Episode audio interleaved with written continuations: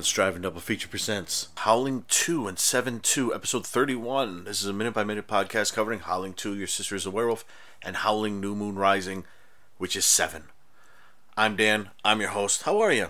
I hope you're all well, and I hope you're enjoying this uh, 2021 holiday season. It's certainly, I I don't know if it's more mirthful than last year's, but it's um, certainly.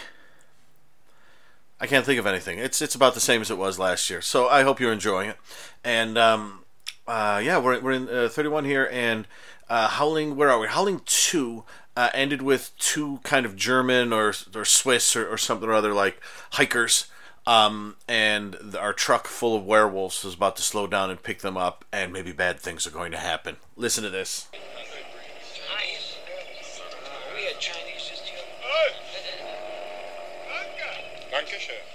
Get in in the back. Danke. Dankeschön.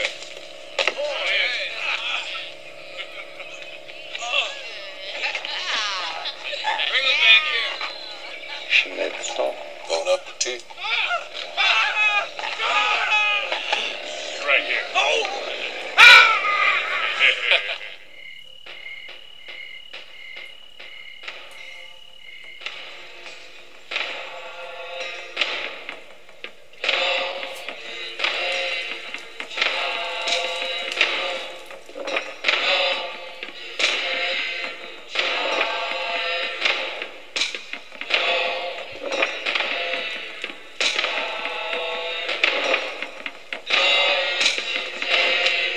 favorite part of this, apart from maybe the line of ladies at the very end of it, who are who are actually uh, f- far away from the camera at this moment. I'm sure we'll get close to them. My favorite moment is the um, the uh, when they pull the the two hikers on, and the one hiker is kind of a um, kind of a chunky Swiss fellow. And uh, they kind of pull him in. It's very undignified. and it's like, oh, this is the last moment of my life. Getting my, my large flesh pulled pulled onto the back of this like army truck van thing, and then getting attacked by these wolves. One of them, the guy driving, calls him Schnitzel.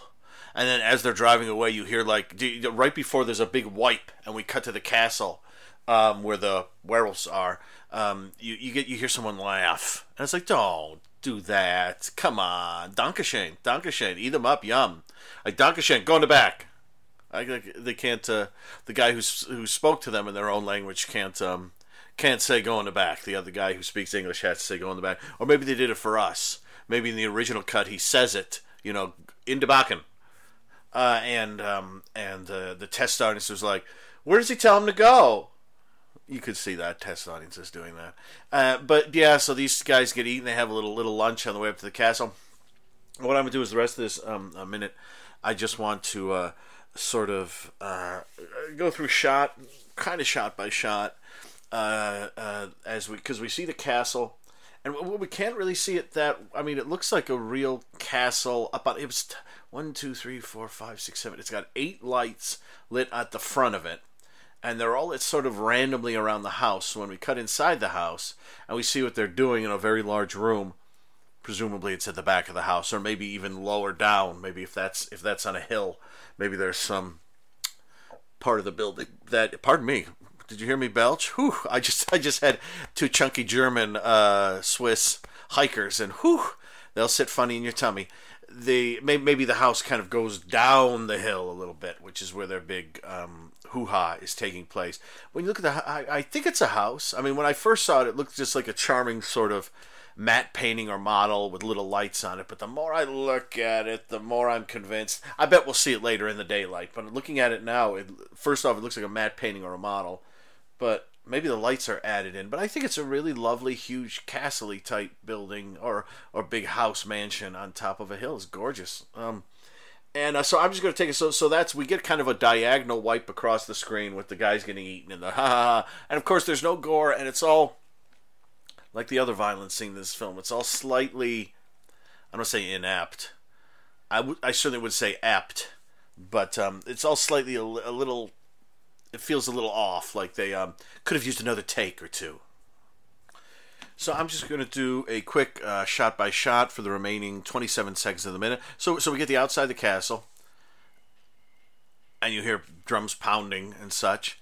Then you get um, then you get outside of the castle building or whatever it is, and there's like like a guard standing, and then it cuts inside, and you see a very old lady, um, uh, just kind of staring at something with her hands in like prayer, and sort of like a fur, wearing a fur. In the background, you see um, uh, I I think a couple of ladies, I think with um, it's a bit out of focus and a bit in the distance with blindfolds on and with like leathery outfits and things, a little fetishy, and then it cuts from the old lady to um, big fire burning, and um, possibly a dog or something of some kind. A guy with a big fun helmet on, and you still hear the drums pound away. Then it cuts to um, our lady werewolf, who we've been following around, who just ate helped eat the two German guys, and she's in the foreground on the left chanting, and uh, the old woman you can see her sort of down on the ground in um, over more on the right, out of focus, and behind her you can see a half naked woman with a torn shirt and I think some boobs hanging out, and looks like black underpants, chained up with a blind uh, with a um, gag. And then it cuts from that to someone pounding on a drum, and we um, slowly track along a line of women dressed in black. And as the minute ends, they all drop their black robes, and um, they're about what one, two, three, four, five, six, seven, eight, nine, ten ladies, and they're all in very um, fetishy sort of um, black bras and underpants and boobs exposed. And this is getting pretty R-rated, but the movie's pretty R-rated, and looks like fishnets and things. I actually um, I'm I am into whatever it is that they are into here, and I like the ladies. There's a tall one, there's a shorter one, there's a one that's a little plump, one that's really thin, one that you know we get all kinds. You get all kinds. And that that's the end of the minute. So they're all standing there, and the fire is burning, and the guy's pounding on the drum, and the ladies um, like I said, it's it's in, in, earlier. I think we'll probably get some close-ups here. Not not that I'm I'm going, man, I want some close-ups, so we can see a little bit better what's going on. I see on the the back. I mean, this is a huge, huge room they're in with huge windows and huge like, murals written on the wall. It almost reminds me of the um, although although this I think is a little bigger. It almost reminds me of the rooms in the um, in Burial Ground you know that house they're in in Burial Ground that they also use in is it Patrick Still Lives? I forget that, but but you know that the house was just those rooms are enormous and like the bedrooms are just absolutely huge and they have the murals all over them and up up around the edges near the and it's just huge and that's that's sort of what this is like here except they've got like fires burning and a lot more uh, naked people, and I, I, like how they have the naked women here in like the leather or whatever, who are look like they're about to have a good time, but then there are at least two or three women who are tied up and restrained elsewhere in the room. So eh, we'll see what happens. It's a good time. So this is this is probably more, you know, if if Larry Talbot had had wandered into something like this, say in um, you know, if there had been a werewolf movie in between the Wolfman and Frankenstein meets the Wolfman that had like a werewolf cult or whatever this is, I'm sure Larry would have been very confused. Probably willing to have a good time with them, but very confused. So that is that is Howling two uh, minute thirty and one, 31, and uh, let's hop to Howling seven. If I remember correctly, how does Howling seven? Oh yes, um, Ted was on the phone with someone. Uh, he hangs up he leaves the card at the phone booth. Uh, someone finds the card, and it looks to be, from what we can see in a bit of reflection, it looks to be that, that woman with the gray hair mullet who doesn't like Ted. And then it cuts to a woman setting a phone down at like a kitchen table, like a cordless phone at a, at a kitchen table. And we don't see who the woman is yet, but presumably she was the one on the phone with Ted. Listen to this. Exercise is good. Helps me think. The oxygen refreshes my brain. I wouldn't have taken you for someone interested in physical fitness, Inspector. Oh, I watch a lot of football. I once had a friend that died of jogging. You know, I just went out and the first time he just fell over, died. Well, that's terrible. How old was he? 94. You're making fun of me, Inspector. No. Ted said he was asleep, but I'm positive it was him outside that man's room. Why would he lie? Unless he had something to hide. That's what worries me, especially since I'm sure it was that man, Brett Davis's briefcase, under Ted's bed. Hi, Cheryl. Hi, Bonnie. Hi. Can you give me some help at the bar for a minute? Sure. Okay.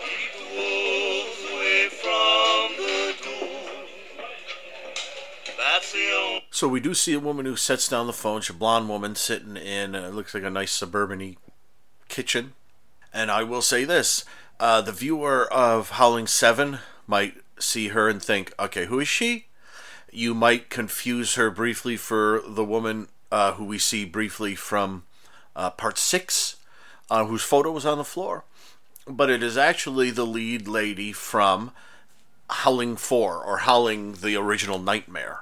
And I, I shouldn't go. We, we don't have confirmation that the, she's the same she's the same person from Howling the original Nightmare yet, but um, I forget how that one ended. I think well, Howling the original Nightmare is meant to be the um, I believe it was Australian. It's meant to be the more um, faithful version of the Howling. You know, it doesn't take the liberties that John Sayles and Joe Dante did. Instead, um, whoever it was who directed Howling Four, and I think Clive Turner may have co-written it. Um, uh, I'll get back to you on that one. I'll get back to you. I'll get back to you with more uh, original Nightmare info when we see her again and, and, we confirm that she is the lady from original Nightmare. But it's it, it's basically something uh, in in the original Howling. Something terrible happens to this woman, so her and her husband leave the city and go to this country country um uh not not not a deserty place like uh Ted goes to in Howling Seven, um uh but um uh you know countryside, lots of nice woods, community, close community kind of thing. And you know, it turns out they turns out they're all werewolves. And Howling brings sort of the Joe Dante and John Sayles sharp satire and fun to it, along with the those fantastic effects. Howling the original Nightmare, not so much, and possibly shows why it was a good idea that John Sayles made the changes he made. But we'll discuss we'll discuss Howling uh, original Nightmare more when we get to, I believe, we well we'll be seeing more of her um, so, but just just keep in mind, I believe that is the woman from Howling, the original Nightmare. Um, yeah. So, and then the rest of the minute, yeah. Oh, yeah. We see the priest and the policeman walking for a bit, and some some comedy stuff there. The priest, not much of a sense of humor, but then I guess if he's if he's always looking into demons and ghosts and things like, that, well, maybe he needs to laugh more. I don't know. You think he'd laugh more? I don't know. I think he'd doesn't have to be so dour all the time. And I, I uh, you know, and the cops out there, and he's just. I watch football a lot. You can see he's having fun. It, it is the um, that, that Clive Turner shtick we're all used to now, where the um, you you could see right away that they're doing some kind of joke, some kind of some kind of wacky. Um, and they're not quite getting it right. Uh, and I imagine there were more groans than anything, or or even if people knew that was a joke. Uh, but that's a brief uh, little sequence there, and we'll get back to them. He's still telling the story. The priest is still telling the story to the policeman about what's going on, and we're a third of the way into the film. That seems seems like it could be speeded up. I don't know, but we'll we'll get back to them, and we'll get back to Howling the Original Nightmare uh, later. And let's just uh, let's just wrap this up here with the rest of it. Uh, the rest of it is all just one shot in the kitchen at at at, at in uh, Harriet and, and Pappy's and it's Bonnie and and I didn't know her name was Bonnie. Uh, Bonnie is the lady, the older lady with the sort of the gray mullet. Um, Bonnie and Cheryl talking about Ted, and um, then a woman who I don't recognize comes in and takes uh, Bonnie away. And then as Cheryl's looking at something, I think is it the card? As Cheryl's looking at something, all of a sudden you see Ted in the background, kind of peering at her, and that's the end of the minute. Hmm, what's going on with Ted? It's very suspicious.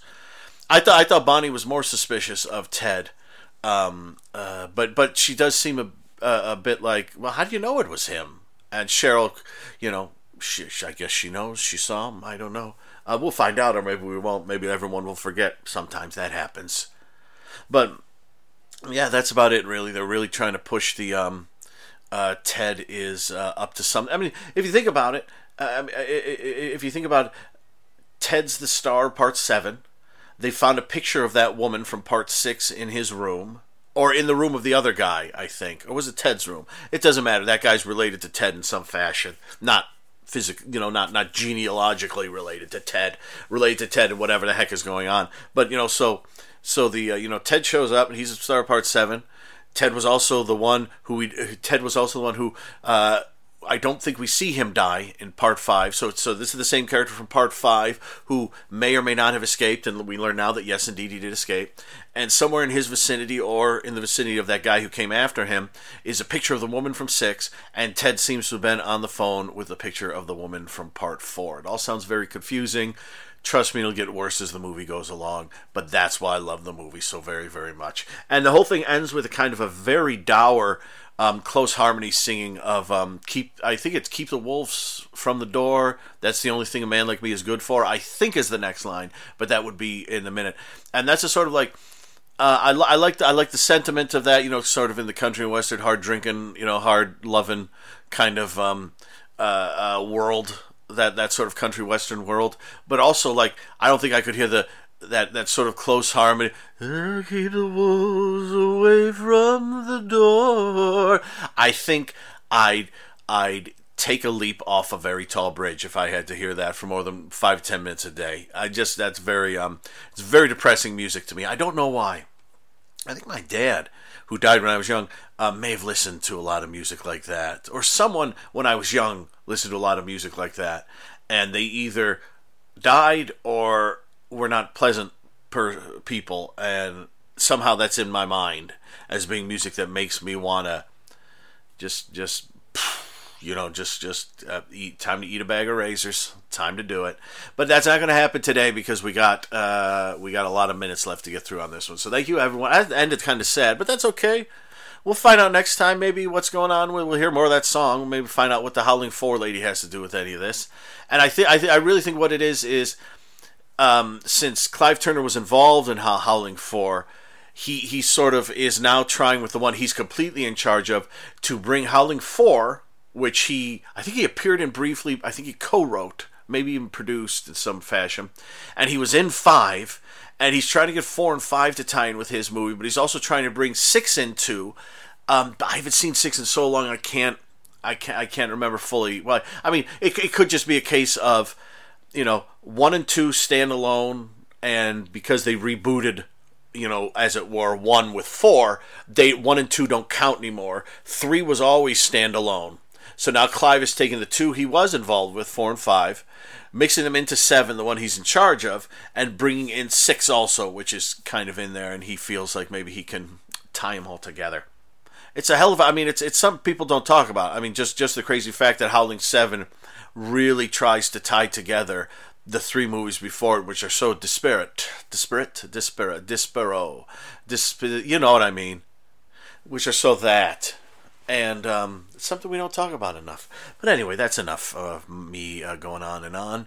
Uh, stay tuned for another episode of uh, Howling Two and Seven Two uh, when I post it, probably in a week or so from now. But uh, be good yourselves, everyone. Enjoy the holiday season. I will talk to you soon.